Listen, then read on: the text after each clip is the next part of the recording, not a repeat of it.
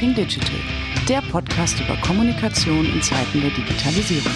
Mit Christine Deutner, Timo Lommatsch und Sacha Klein.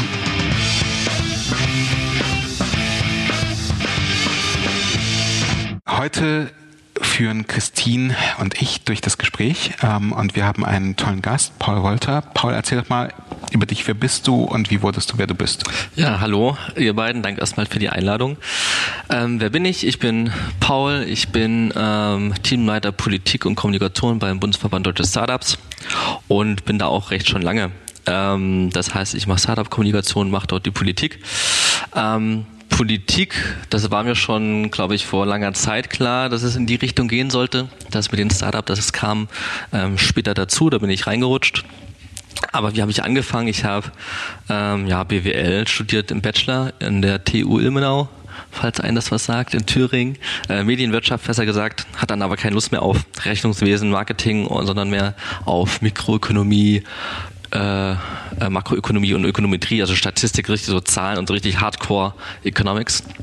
Hab dann VWL oder ja in Bamberg studiert, European Economic Studies und habe während des Studiums schon gewusst, dass es so ein bisschen in die Richtung Kommunikation geht. Ähm, Politik auf jeden Fall auch. Politik habe ich dann irgendwann angefangen, auch privat nebenbei zu machen. Ähm, habe dann genau bei Newses und in der SPD ein bisschen was gemacht, auch hier in Berlin und war zum ersten Mal in Berlin. Denn wenn man irgendwas mit Politik machen möchte in Deutschland, dann ist Berlin, glaube ich, eine gute Stadt. Ähm, zum ersten Mal in Berlin ähm, beim Deutschen Städte- und Gemeindebund. Habe dann ein Praktikum gemacht, ein halbes Jahr, extra ein Urlaubssemester genommen. Und das war ganz witzig, das war ein unbezahltes Praktikum. Und ich habe dann gedealt. Das gibt es noch? Das gab es damals, aber ich weiß gar nicht, wann das war. Bachelorstudium, ich bin jetzt 30, das ist schon lange her. Also das gab es damals noch. Ähm, und habe dann gedealt, ähm, dass ich äh, Montag bis Donnerstag das Praktikum mache und freitags und samstags äh, Burger brate in so einer Burgerbude. und das war mein erster Kontakt und da habe ich auch wirklich beim Pressesprecher ähm, ja, das Praktikum absolviert. Das heißt, Politik und Kommunikation war da schon beides am Start. Habe dann hier nochmal im Masterstudium ein Praktikum gemacht oder Werkstudentenjob, glaube ich, war das, bei Serviceplan hier in Berlin. Die hatten ja auch viele ja, Politikkunden, irgendwelche Ministerien, Deutsche Bahn und so weiter. Und bin dann ganz zum Schluss ähm, des Studiums bei Barzahlen gelandet, bei Susi, Susanne Krehl. Ähm, kennt man eigentlich so in der Berliner PR-Startup-Szene, ähm, große Fintech-PR-Größe. Und die hat mich dann zum Startup-Verband empfohlen, als, das, als der Werkstudentenjob vorbei war. Und dann war ich da noch ein bisschen Werkstudent und habe da die Kommunikation gemacht, war eigentlich von Anfang an Pressesprecher. Und das waren ehrlicherweise auch keine 20 Stunden, die, glaube ich, so, die man maximal arbeiten darf, sondern schon ein bisschen mehr. Und bin dann vom Pressesprecher immer mehr in Richtung Politik dann auch äh, vorgedrungen, habe dann mitgeholfen, mit unseren Mitgliedern politische Papiere zu schreiben und zu positionieren und bin jetzt, glaube ich, auch schon seit zwei Jahren ja, Teamleiter Politik Kommunikation. Das heißt, ich bin für Presse komplett, ähm, Social Media, Newsletter und auch die ja, politische Positionierung des Verbandes zuständig. Eigentlich recht lange, ich bin schon über vier Jahre da, äh, bin jetzt 30 Jahre alt und glaube ich mein Alter, der erste Job und dann gleich über vier Jahre da zu bleiben, das glaub, kommt glaube ich nicht so oft vor. Und das auch noch im Startup-Ökosystem. Genau. Das, äh, in der letzten Episode hatten wir schon angesprochen, wir haben ja eigentlich historisch nicht so wahnsinnig viele Hörer aus dem Startup-Ökosystem. Das äh, hat sich jetzt mit Sicherheit durch ähm, Christins Neuzugang ähm, bei uns im Team so ein bisschen verschoben ähm, die ja auch tatsächlich die letzten Jahre hier fast ausschließlich im Startup-Bereich gearbeitet hat oder wahrscheinlich auch da ihre Neigung hat. Ähm, ähm, vielleicht kannst du so ein kleines bisschen für diejenigen, die sich hier in dem Berliner Startup-Ökosystem nicht gut auskennen, ähm, skizzieren, was eigentlich der Bundesverband Deutsche Startups macht, ähm, wen ihr repräsentiert, was die großen Herausforderungen sind, auf die ihr kommunikativ stoßt, aber vielleicht jetzt auch im Kontext von Corona, ähm, was so deine Arbeit die letzten Monate ausgemacht hat. Ja, also der Bundesverband Deutsche Startups ist auch recht jung, würde ich sagen. Ich glaube, im Jahr 2012 wurden wir gegründet ähm, von so ein paar Berliner und ich glaube München waren auch dabei, Startup-Gründerinnen und Gründer. Und damals noch Kölner mit Thomas Bachem. Genau, Thomas Bachem ist bei uns jetzt auch der, wir haben einen Beirat neu gegründet, da ist glaube ich äh, Tom der, der Beiratsvorsitzende. Und wir haben ja mittlerweile 1000 Mitglieder und repräsentieren politisch die Startups in Deutschland und auch mittlerweile muss man sagen, nicht nur die Startups. Ähm, wir haben die Satzung geändert. Es können auch jetzt VCs, also Venture Capital, Wagniskapitalinvestoren Mitglied werden. Ähm, weil wir das ganze Ökosystem repräsentieren wollen. Da gehören auch Business Angel und Investoren dazu. Und was ist für uns wichtig? Ähm, dann schauen wir immer auf, okay, also was brauchen Startups in Deutschland, um zu wachsen? Das sind vor allem zwei Dinge, Kapital und Talent. So und in grob diesen beiden Themenfeldern ähm, bewegen wir uns. Kapital, das heißt Wachstumsfinanzierung. Ne, also Startups sind ja per Definition Loss-making äh, Companies am Anfang und brauchen immer ähm, ja, Eigenkapital, Investitionsrunden. Und im Vergleich zu anderen Ländern, Israel, USA, ist der Wagniskapitalmarkt in Deutschland noch nicht so ausgereift, dass, ähm, ja, dass wir unsere Startups ähm, und auch Scale-Ups von, aus Deutschland heraus mit deutschem Kapital ähm, finanzieren könnten. Das heißt, da kümmern wir uns um bessere Rahmenbedingungen und auch das Thema Talent. Ähm, da geht es natürlich um digitale Bildung und so weiter, aber vor allem ist auch das große Thema äh, Mitarbeiterbeteiligung. Das ist auch ähm, neben dem Zukunftsfonds. Zukunftsfonds ist auch so ein, ja, so ein Dachfonds, wo wir Versicherungen ähm, ja, mit geeigneten Rahmenbedingungen, Rahmenbedingungen dazu bringen wollen, in deutsche Startups zu investieren. Neben dem Zukunftsfonds gibt es das Thema Mitarbeiter, Mitarbeiterbeteiligung. Ähm, da haben wir jetzt auch am Montag eine Studie veröffentlicht das Thema Mitarbeiterbeteiligung ist relativ wichtig, weil Startups nicht das Geld haben, auch wenn es hohe Finanzierungsrunden gibt hier und da, nicht das Geld haben, ähm, um Top-Talente konkurrieren zu, mit, konkurrieren zu können mit SAP, Telekom und so weiter, weil sie einfach nicht die Fixgehälter zahlen können. Deswegen äh, gibt es äh, die coole Methode in USA schon lange äh, praktiziert und auch in anderen europäischen Ländern, dass man die Mitarbeiter am Unternehmen beteiligt, ja, mit Anteilen oder mit, mit Optionen auf Anteilen. Und wenn das Unternehmen im Wert steigt, steigen auch deine Optionen, deine Anteile. Und dadurch bist du motiviert und wirst halt ähm, ja, das vergleichbar geringere Fixgehalt äh, wird dadurch ausgeglichen. Da sind allerdings die Rahmenbedingungen in Deutschland nicht so gut und ähm, das wollen wir ändern. Das heißt Talent und Kapital und neben den beiden großen Themen gibt es noch ja, andere kleinere Themen, ähm, regulatorische Hürden für Fintechs beispielsweise oder für andere Startup-Branchen. Bevor wir so ganz tief und da möchte ich ultra tief einsteigen, in die aktuellen Herausforderungen einsteigen, ähm, magst du mal erzählen, welche Herausforderungen dir gegenüberstanden, als du vor vier Jahren eingestiegen bist? Also was hat sich geschiftet seitdem? Oder sind das, oh mein Gott, immer noch genau die zwei Themen, die ihr vor vier Jahren bearbeitet habt und Deutschland ist ultra langsam? Das sind eigentlich ehrlicherweise so ziemlich fast dieselben Themen, also vor allem Kapital und, und Talent. Ne? Ähm, aber das Problem, dass der Wagniskapitalmarkt in Deutschland nicht, also mit, also nicht reif genug ist. Ähm, das war schon damals so, das ist auch immer noch so. Und das Thema Mitarbeiterbeteiligung war damals auch schon bei uns auf der Agenda, aber eher ein Punkt von vielen. Bis wir dann irgendwann gemerkt haben in den letzten zwei, drei Jahren, auch weil es die Mitglieder an uns herangetragen haben, dass es echt ein großes Thema ist. Ähm, aber im Prinzip sind die Themen ähnlich geblieben. So ein paar Sachen wurden gefixt, äh, wie beispielsweise Verlustvorträge, irgendwelche technischen Details äh, für Startups. Aber die großen Themen sind eigentlich geblieben äh, von den Herausforderungen. Und Deutschland, also ein bisschen gerade die Chance äh, in der Krise, ähm, dass jetzt Dinge möglich sind und schnell gehen und der politische Wille da ist, von dem man vor sechs Monaten gedacht hat, oh Gott, das dauert, das dauert noch ewig oder das, das können wir niemals fordern. Zum Beispiel jetzt Mitarbeiterbeteiligung ist eine unserer Forderungen, eine neue Anteilsklasse im Gesellschaftsrecht für GmbHs. Und ja, Gesellschaftsrecht ist ein bisschen so die heilige Kuh äh, in der Politik, das darf nicht angefasst werden. Ähm, und das hätten wir auch nicht als Forderung aufgestellt, weil das ein bisschen, also das ist vielleicht ein bisschen wäre unrealistisch gewesen, aber durch Corona und durch die Schnelligkeit und den politischen Willen haben wir gemerkt, dass ähm, es anscheinend doch einiges möglich ist. Und ja, so in 2020 jetzt, wir haben langsam das Gefühl, dass wir viele Themen jetzt lösen können, die vorher e-, ewig lang gedauert haben.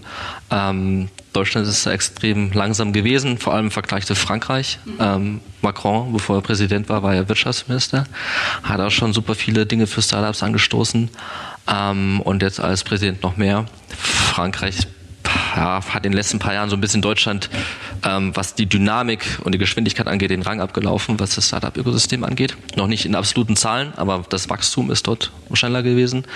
Ähm, aber wir sind positiv gestimmt, dass das Ende 2020 auch in Deutschland vorangeht. Also das Gefühl, der Knoten ist geplatzt. Ähm, was ich mich immer frage, ist, ähm, in Deutschland gibt es so eine Wahrnehmung, äh, dass man etwas aufbauen muss und dann muss man gesund wachsen aus der Profitabilität heraus. Du hast aber eben selbst auch gesagt, Startups sind per Definition Verlustgeschäfte.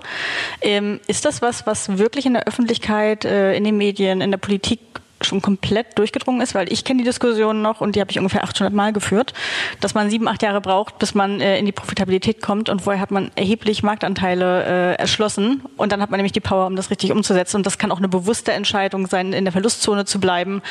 Sind das Diskussionen, die ihr immer noch führt oder die du mitbekommst oder ist das aktuell jetzt schon so klar? Hm. Also ich glaube, in der breiten Öffentlichkeit ähm, ist das wahrscheinlich immer noch so, aber das ist ja jetzt nicht unser vorderstes Ziel. Ähm, äh, keine Ahnung, TV-Werbung zu machen, was ist ein Startup und uh, wie ist da die Finanzierungsstruktur und so weiter. Aber bei den politischen Akteuren, die für uns relevant sind, ähm, ich würde sogar sagen, darüber hinaus auch, also die meisten Parlamentarier, auch die Leute im BMF, BMWI, die haben das mittlerweile ähm, verstanden, was Startups sind, ähm, dass wir oder unsere Startups andere Rahmenbedingungen brauchen als andere Unternehmen und dass es wirklich so ein ganz eigenes Animal ist. Schon allein, wie du sagst, von der Finanzierungsstruktur. Ähm, ich denke von Finanzierungsrunde zu Finanzierungsrunde. Ähm, ich muss erstmal investieren und Marktanteile erschließen, vielleicht auch wenn ich Deep Tech bin, erstmal das Produkt überhaupt ähm, ja, bauen, bevor, es, bevor ich das auf den Markt schmeißen kann. Und das kann dann vielleicht schon mal 50 Millionen gekostet haben. Und ich habe noch keinen Umsatz gemacht. Ähm, das ist, glaube ich, mittlerweile angekommen. Ähm, das haben wir vor allem gesehen, das ist auch nochmal Corona-Bezug.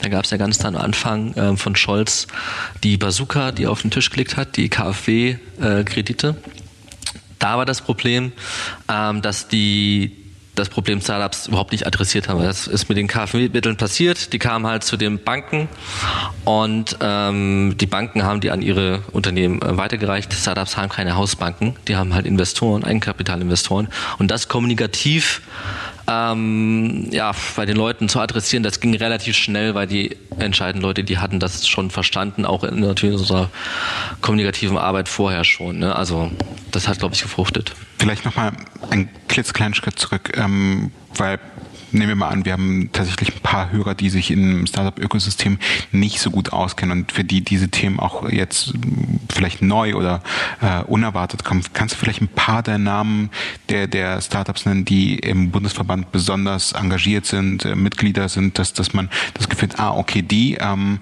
dass, dass, dass wir so ein Gefühl dafür bekommen? Wen könnte man kennen? Ähm, Get Your Guide von Johannes Reck und Tao Tao, ne, dieses Reisestartup. N26 ist bei uns äh, Mitglied, ist ein Fintech hier aus, auch, aus Berlin, also auch viele, viele Scale-Ups. Trivago, ähm, schon relativ lange am Markt, ähm, auch ein Reisestartup. Ähm, ja, und daneben gibt es auch ein paar kleinere, ähm, beispielsweise, was heißt so klein auch nicht, aus Berlin noch ein Mobility-Startup, Door-to-Door, ähm, könnte man kennen. Ähm, Zalando ist noch kein Mitglied, aber da arbeiten wir gerade dran. Ähm, genau, also das sind die ich habe tatsächlich eine Frage, weil es gab ja eben ähm, auch im Kontext der, der Bazooka, die du gerade genannt hast, und ähm, der Diskussion ähm, der, der Startup-Kredite, jetzt muss man ja fairerweise sagen, je größer man wird und je relevanter man als Player wird, desto lauter wird natürlich auch die Kritik. Ähm, und wir kommen ja später auch noch auf ähm, Christian Miele zu sprechen, der eine sehr, sehr öffentliche Figur ist, noch öffentlicher als euer erster ähm, oder Gründungsvorsitzender mit Florian Nöll es war. Ähm, es gab Kritik beispielsweise von Sven Schmidt, den man ja so als Sidekick aus dem OMR-Podcast hin und wieder kennt, der ähm, gesagt hat, das ist alles schön und gut, was ihr macht und ihr schafft eine super Aufmerksamkeit für das Startup-Ökosystem, vor allem in Berlin. Aber was ist denn eigentlich mit den Startups, die nicht fremdfinanziert sind, die jetzt äh, die Bazooka gar nicht brauchen, die komplett andere Probleme haben? Also das dass vielleicht auch Christian Miele jetzt nicht der geeignete Kopf ist, um die ähm, zu repräsentieren, weil er als Investor vielleicht auch andere Interessen hat. Lassen wir mal den Faktor Miele an der Stelle raus, weil das ist, glaube ich, eher so eine persönliche Angelegenheit zwischen äh, Schmidt und, und institutionellen Investoren. Ähm, wie groß ist denn der Anteil von Startups, die meinetwegen per, äh, gegen die Definition positiv profitabel sind, keine großen Finanzierungsrunden aufnehmen müssen, die nicht von Finanzierung zu Finanzierung laufen? Ja, also man das muss man ähm, ganz klar sagen, der, der Anteil der Startups, die VC finanziert sind, das heißt also Venture Capital ähm, Gesellschaften, also es gibt die meisten das haben Business Angel oder irgendwie Family and Friends, die investieren, aber wirklich Startups, die ähm, von diesen Early Birds oder ähm, ähm, und so weiter VCs Geld haben, ist relativ gering. Lass mich lügen, das müssten so 15 bis 20 Prozent sein. Ähm, das kann dir mein Kollege Alex besser sagen. Ähm, genau, von daher, das, das Problem bei den oder bei der Rezeption dessen, was wir gefordert ähm, haben, war immer ein bisschen, dass es immer relativ selektiv war. So, äh, also wir haben, äh, gab es ja zwei ja, Säulen, die wir, die wir gefordert haben. Die erste Säule ist diese Corona-Matching-Fazilität, wie es das BMF nennt. Das ist äh, mehr oder weniger ein Matching-Fonds, ähm, der sagt, wenn jetzt ein VC-Fonds, ne, da sind wir bei den geringen Anteil, wenn ein VC-Fonds ähm, in ein Startup investiert in Corona-Zeiten, ähm, weil das Startup durch Corona in Schwierigkeiten gekommen ist, ähm, dann matchen wir das nochmal äh, mit der gleichen Summe nochmal. Mit, mit der gleichen Summe nochmal. So. Ähm, das Charmante bei der Idee ist, dass ähm, das nicht der Staat sagen muss, ich investiere in das Startup, aber in das nicht, sondern das ist immer noch eine privatwirtschaftliche Entscheidung ähm, von eben dann VC-Fonds, in was sie investieren, welches Startup schätzen sie, kommt gut die Krise, über die Krise und wo hat es vielleicht keinen Sinn. Ich meine, das ist ja auch nicht in unserem Sinn und das wollen wir auch nicht, dass Steuergelder mit der Gießkanne auch äh, über Unternehmen verteilt werden, die vielleicht vor Corona schon Schwierigkeiten haben, waren und ähm, dass es hier zu großen Mitnahmeeffekten kommt. Das wollten wir nicht, deswegen haben wir das Tool ähm, gewählt. Und dem gegenüber steht aber noch die zweite Säule und zwar ähm, Gelder, auch wieder KfW-Gelder für Startups, die ähm, kein VC-Investor haben. Die Gelder laufen dann über die einzelnen Landesförderbanken, also hier die IBB oder IBB Bet in Berlin, ähm, die NRW-Bank in, in NRW und so weiter, die damit ihre bestehenden Förderprogramme weiterentwickeln, attraktiver machen, die Terms irgendwie attraktiver machen. Ähm, dass der Vorteil da ist, die haben die nötigen Ressourcen, weil es ist auch klar, dass die KfW nicht die personellen Ressourcen hat, die ganzen Anträge abzuarbeiten. Deswegen war es gut, dass man in die Fläche geht über die Landesförderbanken. Die haben bestehende Startup-Produkte, also Eigenkapital, Fremdkapital, Mezzanin, Venture Debt und so weiter. Äh, die funktionieren und haben quasi auch die Vertriebswege zu den Startups, haben die Kontakte zu denen. Und das Geld kommt eben dann den Startups zugute durch die einzelnen Programme der Landesförderbanken. So, ne, es war nie nur das oder nur das, sondern immer auch sowohl, sowohl als auch. Eben ist der Name Christian Miele schon gefallen, der äh nicht mehr ganz so neue, aber neue Präsident äh, vom Verband. Seit Dezember letzten Jahres, ja. Genau. Und ja, seit Dezember. Ja, seit Dezember, ja. Kommt einen schon. Genau. Für mich, auch in der öffentlichen Wahrnehmung wahrscheinlich und für mich besonders ist es so ein bisschen wie eine Zäsur äh, in der Verband, Verbandsgeschichte und auch in der Außenkommunikation. Magst du mal so ein bisschen erzählen, äh, was sich geändert hat? Äh, habt ihr eine, eine bewusste Kampagne gestartet? Ist der Christian einfach losgelaufen und hat sein Ding gemacht? Also so prominent und so massiv nach außen äh, habe ich es vorher nicht wahrgenommen oder ist es einfach genauso wie vorher und er hat mehr Strahlkraft oder ja. ich ähm, lese anders neuerdings. ähm, genau, also es gab es hat ja übrigens nicht nur im Dezember mit der Mitgliederversammlung und der Wahl des neuen Vorstandsteams äh, begonnen, sondern das war ja ein, ein, Prozess, der schon früher gestartet wurde von den alten Vorstand, auch von den alten Geschäftsführern, ähm, mit den, ja, mit der, mit dem Wissen, dass langsam mal der Staffelstab übergeben werden, werden könnte. Ne? Also damals ähm, bei den Geschäftsführer Sascha und, und Florian haben den Verband mitgegründet und haben gesagt, gut, jetzt sind wir lang genug dabei, ähm, vielleicht auch mal was Neues machen, andere Leute ranlassen. Ähm, und im Hauptamt quasi wurde der Staffelstab schon ein bisschen eher übergeben. Es kamen Christoph und Franziska, äh, neue Geschäftsführer ähm, bei uns. Christoph kam im Mai letzten Jahres und Franziska im September. Und quasi das Hauptamt der neue Vorstand mit Christian, äh, wo, also neue Präsidium, dessen Präsident Christian ist, ähm, dann im Dezember. Und ähm, das war, also der, der Eindruck täuscht nicht. Ähm, das ist schon so, dass wir seitdem ähm, relativ äh, präsent sind. Ähm, vor allem jetzt seit der Mitgliederversammlung und seitdem Christian neue Präsident ist. Das war das war schon ein bisschen natürlich auch, äh, ist es nicht einfach nur Christian läuft jetzt los und macht und dann haben wir die, die Handelsblatt-Titelstory und äh, LinkedIn spielt verrückt und so weiter, sondern es war natürlich schon so ein bisschen orchestriert und auch geplant ähm, und ähm, auch welche ja, Message wollen wir senden und wie wollen wir uns jetzt noch aufstellen. Ähm, das ist ja nicht nur Christian, sondern auch das Team um ihn herum. Also es gibt einen geschäftsführenden Vorstand, der neu ist, also gut wie komplett neu, glaube ich, mit acht Leuten und dann nochmal ein Riesenpräsidium. Ähm, insgesamt sind das ah, über 40 Leute und so ein bisschen so ja, so ein bisschen, das, man kennt schon die ganzen Leute, so ein bisschen das Who's Who des deutschen Startup-Ökosystems ist jetzt ehrenamtlich im Verband offiziell engagiert und die nutzen natürlich auch ihre, ihre Reichweite. Ne? Also Leo, Sophie Kramer und so weiter und so fort ähm, sind mit dabei und pushen das Ganze auch. Und die waren ähm, vorher weniger äh, investiert genau. oder weniger aktiv? Die oder? weniger äh, aktiv, ähm, seitdem das ähm, klar war, dass Christian antritt, glaube ich auch schon ein halbes Jahr oder noch länger vor der Wahl gewesen, ähm, hat er unwahrscheinlich getrommelt im Ökosystem, hat ähm, äh, Leute angerufen und ähm, gebettelt und getroffen und versucht quasi ähm, zu zu motivieren, sich im Verband zu engagieren, weil er auch gemerkt hat, dass es eine Vertretung braucht, eine Interessenvertretung für Startups. Und da, also wir sind schon deutlich präsenter seitdem. Ich finde es ganz spannend. Du bist Teamlead Polit Kommunikation und Politik, das hast du ja jetzt ja ganz am Anfang gesagt. Und ähm, die allererste Veranstaltung vom äh, Bundesverband Deutsche Startups ähm, fand 2012, äh, die, oder stimmt nicht, die allererste externe Veranstaltung, muss ich dazu sagen, fand ähm, 2012 glaube ich, auch tatsächlich statt, damals in Räumlichkeiten, die ich verantwortet habe, im Basecamp, äh, damals von der E-Plus-Gruppe, jetzt mittlerweile von Telefonica. Und es war ein parlamentarisches Frühstück. Ähm, ich habe damals mit Florian Nöll, dem jetzt nicht mehr aktiven ähm, Vorsitzenden Vorstand, äh, also, er ist Vorsitzende und wir haben den ganzen Namenskladderadatsch ein bisschen geändert. Also auf jeden Fall die, die, der treibende Kopf hinter der Gründung des Bundesverbands Deutsche Startups gesprochen. Lass doch mal eine Veranstaltung machen. Ähm, und ähm, und das war damals irgendwie alles noch so, so sehr jungfräulich, sehr unbedarft im Grunde wirklich wie äh, auch in einem Startup, ähm, dass, dass klar ist, dass du irgendwie nicht alles richtig machen wirst.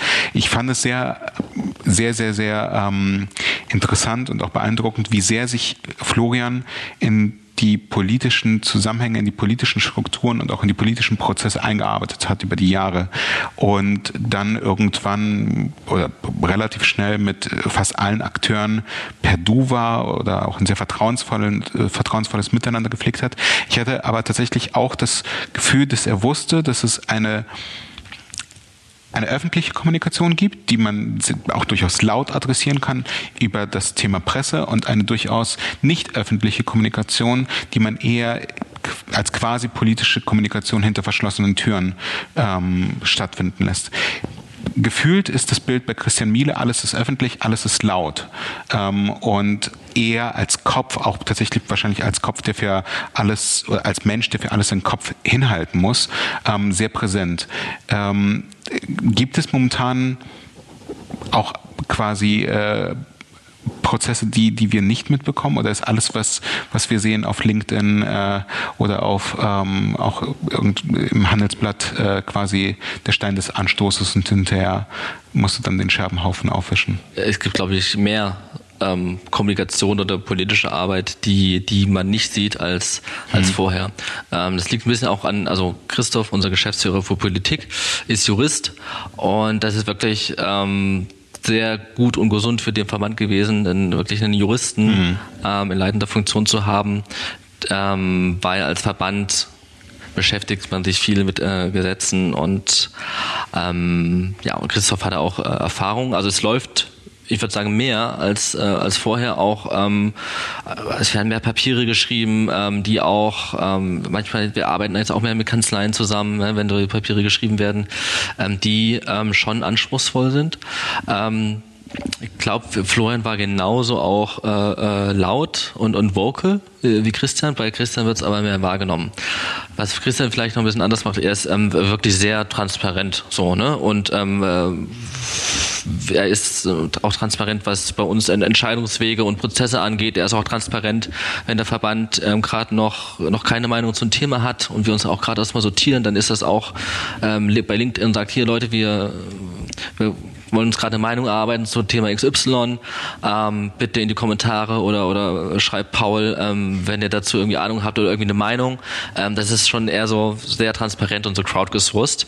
Ähm, aber was die Kommunikation an äh, betrifft, ich glaube, bei Christian wird es einfach mehr, mehr, mehr wahrgenommen. Aber ähm, das stimmt, was du gesagt hast. Ähm, ich habe ja Florian kennengelernt, da war er schon dieses Political Animal und ich kann mir eigentlich ihm gar nicht vorstellen, dass er, dass er dass ich, kein Political noch, Animal ist. Ich weiß noch, wir hatten damals die Diskussion bezüglich des parlamentarischen Frühstücks, weil es einfach ein sehr gutes Stilmittel ist, um mit ähm, Abgeordneten ins Gespräch zu kommen, weil früh am Morgen einfach der Betrieb noch nicht voll im Gang ist. Und er dann zu mir meinte, okay, dann ähm, lass uns um 10 Uhr äh, starten. Und ich schaute ihn nur an und meinte, das kann nicht dein Ernst sein. Also ein Frühstück, das nach 8 Uhr startet, hat keinerlei. Aussicht auf Erfolg. Also da kriegst du keinen Abgeordneten mehr. Und er meinte, wie 8 Uhr? Aber da kriege ich ja keinen einzigen Gründer hier hin.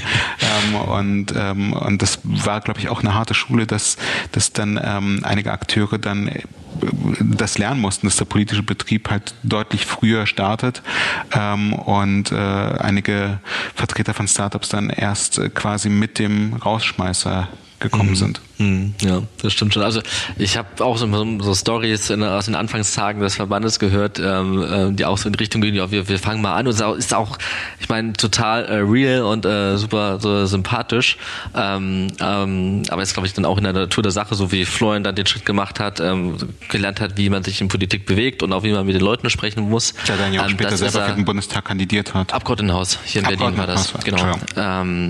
Ähm, und ich glaube, so wie er das gelernt hat und auch alle anderen im Verband, hat der komplette Verband wahrscheinlich auch immer dazugelernt. Ähm, ich habe vorhin schon gesagt im Vorgespräch, wir nehmen uns äh, auch bei aller Professionalität, die wir auch immer mehr aufbauen, trotzdem noch für uns so ein bisschen heraus, dass wir anders als die anderen sind, ähm, so ein bisschen Kids on the Block und uns mal ähm, das ein oder andere Mal etwas lauter oder den einen oder anderen offenen Brief mehr oder weniger nicht ganz so krumm nimmt, weil wir eben das Standing uns dadurch erarbeitet haben, als beispielsweise der, der BDI oder äh, VDA, die vielleicht ein bisschen mehr Angst haben müssen oder überlegen, wie wird das jetzt wahrgenommen. Wo schaust du denn für Inspiration hin? Also wenn du jetzt, gibt es Verbände in anderen Ländern, du sagst, die machen richtig gute Arbeit oder sind es dann eher Unternehmen oder einzelne Kollegen? Also wie? Also wenn es jetzt wirklich sehr konkret um Startup ähm, Kommunikation in Verbänden und um Public Affairs geht, ähm, gucke ich gerne nach Frankreich, France Digital, unser französischer Schwesterverband. Ähm, die machen das, finde ich, super gut. Ähm, die haben auch ein relativ großes Department für Europa ähm, was bei uns ich bei uns ich auch noch so nebenbei noch so ein bisschen mitmache. Ähm, und die sind sehr ja, international ausgelegt haben auch schon eine Veranstaltung im Valley gemacht und halt für den Tech-Standort Frankreich geworben ne? Liebe Techies San Francisco total überteuert kommt auch noch Paris so nach dem Motto. Ähm, unglaublich günstig. Ja, sollten wir eigentlich machen ne? Berlin ist im Vergleich ist wirklich noch günstig. Ähm, also da gucke ich nach Inspiration ähm, ansonsten, ja, bei, bei, bei manchen Startups, die machen das gut. Public Affairs, ach, weiß ich gar nicht. Ich kann ich, kann ich schwer sagen. Ja. Jetzt haben wir so ein bisschen über die Außenwirkung und die, die Zäsur äh, in dem Approach geredet, wie, wie ihr kommuniziert. Hat sich im Team auch was geändert? Also jetzt rein im Kommunikationsteam, habt ihr euch anders aufgestellt? Habt ihr euch neu sortiert? Oder macht ihr eigentlich denselben Job äh, oder dieselbe Konstellation nur mit anderen äh, Figuren? Ja, ähm, also genau, hat sich schon in, ein bisschen was geändert. Ich habe gesagt, dass ich vorher quasi äh, Werkstudent war und dann irgendwie Referent Politik, Kommunikation und immer so Einzelkämpfer und dann irgendwann zum Teamleiter und dann relativ stark gewachsen auch als Verband ähm, und dann hat der, der Name Teamleiter dann auch wirklich ähm, Sinn gemacht. Ich glaube, wir waren sechs Leute oder so. Ähm, bei Kommunikation und äh, Politik. Nicht alle davon Vollzeit, aber schon ein paar. Und ähm, genau im Zuge der ganzen Umstrukturierung ähm, haben wir uns auch als Verband überlegt, wo wollen wir hin, äh, was machen wir eigentlich, womit verdienen wir, wir sind auch nicht ne, staatlich finanziert, sondern unsere Mitglieder zahlen Mitgliedsbeiträge und wir können von unseren Mitgliedern, weil Startups sind, nur sehr geringe Mitgliedsbeiträge verlangen. Also wirklich äh, im Branchenschnitt sind wir ganz, ganz unten. Und deswegen müssen wir als Verband viel stärker unternehmerisch agieren als andere Verbände und gucken, mit welchen Events kann man Geld verdienen, ähm, wie können wir diesen das monetarisieren, weil wir das alles irgendwie tragen müssen. Und im Zuge der ja bisschen Umstrukturierung ist auch das Team dann äh, geschrumpft. Das heißt, äh, es ist mehr Arbeit da, weil auch ähm, das, das Ehrenamt, äh, äh das Ehrenamt, das Präsidium, was ich gesagt habe, die sind wirklich on fire und die Geschwindigkeit ist hoch und das ist gut, aber das sorgt natürlich auch dafür, dass man das alles managen muss, äh, so vom Hauptamt heraus. Und wahrscheinlich auch mitbekommen muss. Und mitbekommen muss. Äh, es läuft alles über, über WhatsApp-Gruppen, ist teilweise Fluch, aber auch Segen, äh, ist schnell, aber teilweise geht auch viel durcheinander, aber das funktioniert schon mal sehr gut, also besser als besser als kein WhatsApp sozusagen, weil E-Mail-Verteiler ist noch schlimmer, glaube ich. Ähm, und also so ein richtiges äh, Team gibt's im Prinzip gar nicht mehr. Ich habe noch äh, Babette, die mich unter, unterstützt und so ein paar andere Kollegen aus anderen Abteilungen. Ähm, aber Politik sind quasi Christoph, unser Geschäftsführer und ich. Und äh, Geschäftsführertätigkeiten ist dann auch, kann sich nicht den ganzen Tag mit Politik beschäftigen, sondern er muss auch den Verband ein bisschen mit am Laufen halten, zusammen mit Franziska. Ähm, also ist schon äh, ja, herausfordernd. Ja. Es ist wieder mehr so wie früher, so das, was ich früher noch mehr delegieren konnte aufgrund der Größe des Teams. Das jetzt noch mehr, also wieder zurück hands-on und alles äh, selbst machen. Ähm, ja, dafür knappst man dann an, an anderen Sachen. Ne? Zum Beispiel kommt man weniger zum Sport oder so, aber. Dafür habt ihr bestimmt einige Mitglieder, die ähm, irgendwelche Sport-Apps programmieren oder irgendwelche äh, Angebote ähm, bereitstellen. Stimmt, da müsste ich mir mal anschauen. Ja. Du bist mit dem Fahrrad gekommen. Insofern. Ich mache alles mit Fahrrad. Also ich ähm, wir, das heißt Nicola, ich und äh, haben einen dreijährigen Sohn, Levi, wir wollen, solange es geht, ähm, auch wenn unsere Opa, also unsere Eltern jeweils in, in Franken und in Thüringen leben, äh, solange es geht, wollen wir kein Auto kaufen. Ähm, mal gucken, wie lange wir das durchhalten, aber ich mache alles mit dem Fahrrad. Ich bin echt schneller, ich bin früh, wenn ich zur Arbeit fahre und erstmal dann noch zur Kita äh, klaren Kopf und äh, habe mich schon bewegt. Und selbst wenn ich keinen Sport mache, habe ich mich wenigstens ein bisschen bewegt. Und nach der Arbeit nach Hause fahren mit dem Fahrrad, wir müssen langsam runterkommen ähm, ist ganz gut. Also ohne nichts ohne mein Fahrrad. Ja. Wir haben genau so gedacht, bis zum zweiten Kind und Corona. okay. Das war der Dealbreaker. Ich habe genau so gedacht, bis ich den Führerschein gemacht habe. Und äh, danach habe ich nie wieder ein Fahrrad ähm, genutzt. Tatsächlich bin ich äh, während der Schulzeit jeden Tag 20 Kilometer gefahren. Aber gut, das ist wieder eine ganz andere Geschichte. Ähm, Paul, was, was, was liegt denn jetzt so, ich, ich will gar nicht irgendwie Corona über ähm, betonen, aber man hat ja auch tatsächlich ähm, Studien oder von Studien gelesen, dass äh, ein Großteil der Startups ähm, große Sorgen und Nöte hat, ob es, äh, ob sie überhaupt das Ganze überleben. Jetzt sind die Fallzahlen runtergegangen, die äh, wirtschaftlichen Kennzahlen gehen rauf, IFO-Index ist ähm, sehr schnell wieder sehr, sehr positiv, ähm, hat er sich entwickelt. Wie, wie ist denn der Stand der, der, des Startup-Ökosystems? Also äh, könnt ihr irgendwann wieder nicht nur reagieren, sondern wirklich auch langfristig eine Agenda setzen als Verband oder müsst ihr Feuer löschen, ähm, weil eben nicht absehbar ist, ob äh, das alles irgendwie ein gutes Ende findet? Ja, ähm, genau die Frage haben wir uns vor ein paar Wochen auch gestellt, so vor drei, vier Wochen. Also das war Corona, war wirklich so eine super intensive Zeit. Das war echt die, war echt die Hölle. Also so viele Sachen, also sowohl politisch als auch kommunikativ, ähm, mit diesen ganzen Startup-Hilfen, es ging hin und her. Ähm, man hat sich da wirklich von Woche zu Woche so durchgearbeitet und man hatte so einen richtigen Scheuklappenblick und konnte gar nicht mehr so in großen Linien denken und was müsste man denn eigentlich noch machen. Äh, und vor ein paar Wochen haben wir dann doch die Zeit, ähm, das zu tun und haben dann ähm, ja ein wir hatten so ein bisschen Arbeitstitel intern bei Fitnessprogramm, weil Peter Altmaier von Fitnessprogramm für die deutsche Wirtschaft gesprochen hat. Äh, was bei Peter Altmaier, ich glaube, der kann ja auch gut äh, sich selbst kokettieren. Von daher war das ganz witzig mit dem Fitnessprogramm. Ich sehe tatsächlich Peter Altmaier sehr häufig mit dem Fahrrad über den Kudamm fahren. Ja, der fährt alles, glaube ich, auch mit dem Fahrrad, also sehr viel. Ja. Ähm, haben wir ein Papier gemacht mit acht Maßnahmen, so ein bisschen, ich glaube, Überschrift war die 20er Jahre zur neuen Gründerzeit machen und mit welchen acht Maßnahmen kann man, um diesmal den anderen Minister zu zitieren, mit Wumms aus der Krise kommen als deutsches Startup-Ökosystem. Und da war klar, also war auch noch wieder Mitarbeiterbeteiligung, war da wieder Thema Zukunftsfonds, aber auch andere Themen wie Vergaberecht, ähm, äh, Regulierung und so weiter und so fort. Also da haben wir schon so ein Stück weit antizipiert, okay, äh, Krisenmanagement, äh, Feuerwehrmann spielen oder Feuerwehrfrau spielen. Ähm, machen wir, machen wir auch weiter, aber wir müssen erstmal den Blick schärfen, wie können wir aus der Krise raus und was braucht es dafür für das deutsche, deutsche Startup-Ökosystem.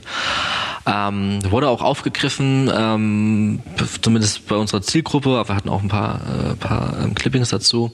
Und ähm, die, ja, vor allem das ja, BWI und auch ein bisschen das BMF haben dann auch wieder Rückfragen gestellt dazu, also dass man auch die Häuser ähm, waren anscheinend in der Zeit gerade dabei, sich ein bisschen so zu sortieren und dieses Konjunktur- und Investitionsprogramm ähm, war, war auch so ungefähr in derselben Zeit. Von daher war das genau der richtige Zeitpunkt, sowas ja, zu, zu veröffentlichen. Ja.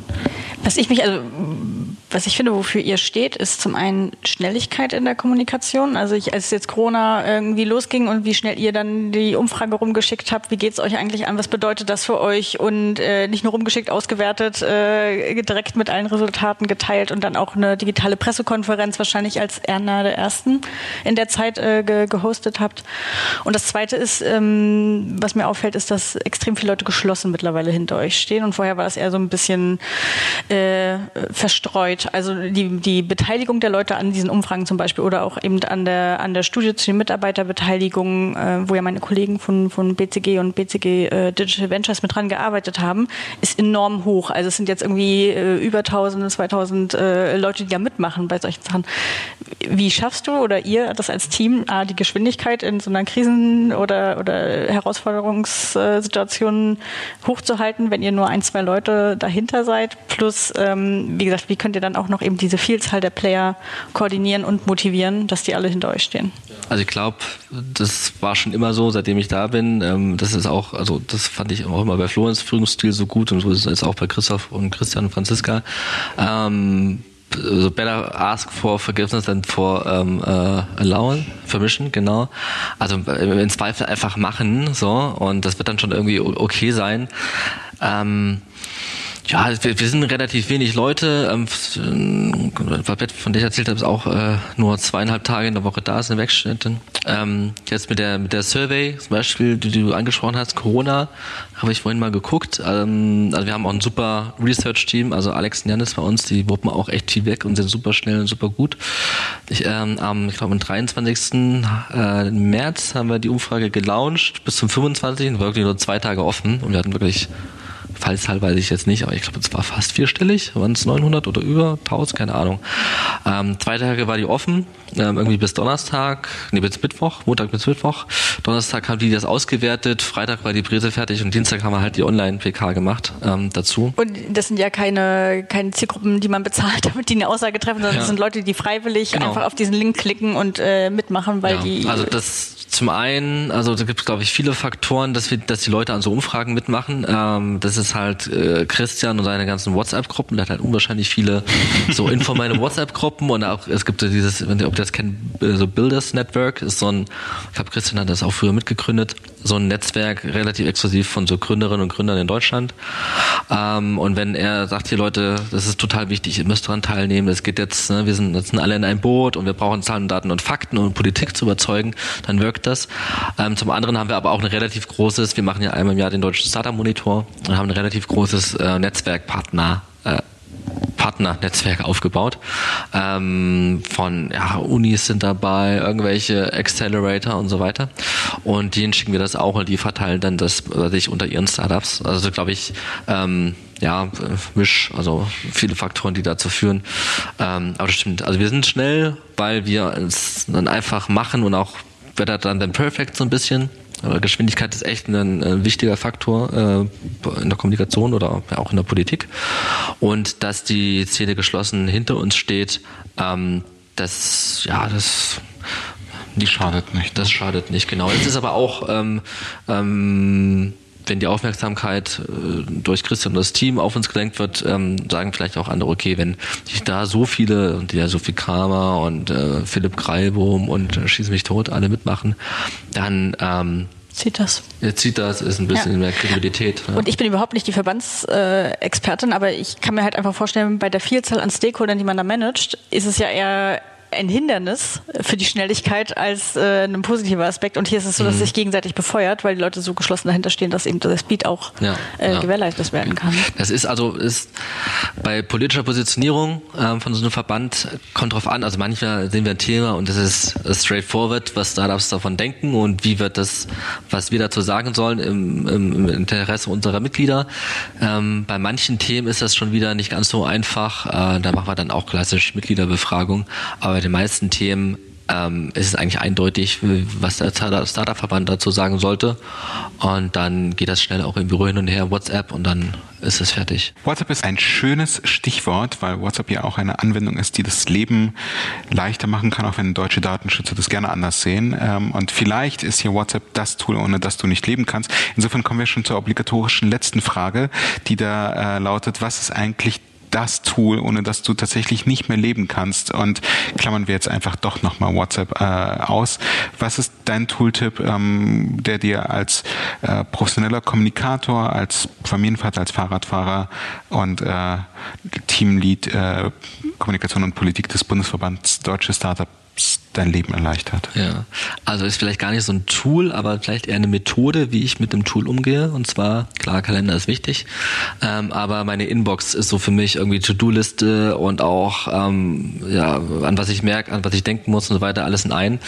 Ähm, was ich ganz cool finde und was ich auch anderen Leuten echt äh, immer so empfehle, wenn es um das Thema geht. Ich habe so ein ja, ich hatte früher ein einfaches Triage-System bei mir in meiner Inbox, also ähm, äh, orange, rot und dann lila. Lila ist das brennt total, also verschiedene Labels ne, in meinen Google Mail, Gmail Inbox.